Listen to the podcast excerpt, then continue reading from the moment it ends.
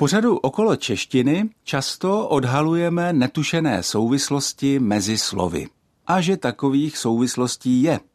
Ne nadarmo se říká, že kdo chce důkladně poznat nějakou kulturu a její život, měl by se naučit jejímu jazyku. A to i přesto, že by si člověk jinak mohl celkem všude po světě vystačit s angličtinou. Chtěl bych se dneska společně s vámi podívat na slova senzace, senzační a také na slovo senza, které se běžně používá ve větách jako když se nad tím zamyslíš, bylo to prostě senza. Přeložili bychom to jako skvělé, perfektní nebo úžasné. Díval jsem se do korpusu a viděl jsem, že frekvence slova senzační v češtině posledních desetiletí mírně stoupá, zatímco slovo senzace má zhruba pořád stejnou frekvenci. Asi je každý rok tak zhruba stejně mnoho senzací. Už jsme si na ně zvykli jako natrvalou výbavu našich životů. Ale vážně, slovo senzace do našeho světa dobře zapadá už jen svojí etymologií.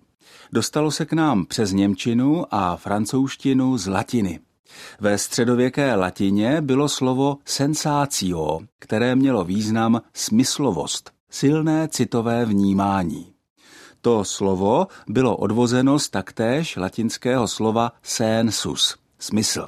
Ostatně i v dnešní angličtině, která z latiny do svého slovníku převzala kdeco, je slovo sens, smysl.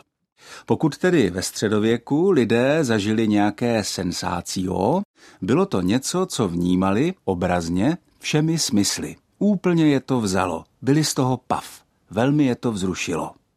Takže asi proto ani v dnešní době není o senzace, které dráždí naše smysly a city, nouze.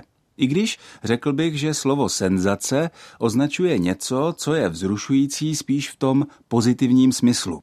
Vlastně bych si přál, abychom se zase dozvěděli nějakou senzaci, nějakou senzační zprávu, ze které bychom byli v tom příjemnějším smyslu pav. Zmínili jsme si tu také nenucenou zkratku slova senzační nebo senzačně, tedy to slovo senza. Tady bych jako pozorovatel češtiny soudil, že jde o slovo, které bylo v mluvené češtině frekventované a populární hlavně dřív. V lístkové kartotéce, kterou schromáždil a schraňuje Ústav pro jazyk český a která je kompletně naskenovaná a online, tak tedy v té lístkové kartotéce jsem našel nejstarší doklad slova senza. Pochází z roku 1962 a stojí za to si ho ocitovat v celém větném a souvětném kontextu. Je to záznam smyslových počitků nějakého mladého muže, který potkal krásnou dívku. A teď už konečně cituji. Ona byla senza, když ji poprvé viděl a když si řekl, tebe vnímám, lasice, no fakt. A to je pro dnešek vše. Ze studia Českého rozhlasu v Olomouci vás všechny zdraví Ondřej Bláha.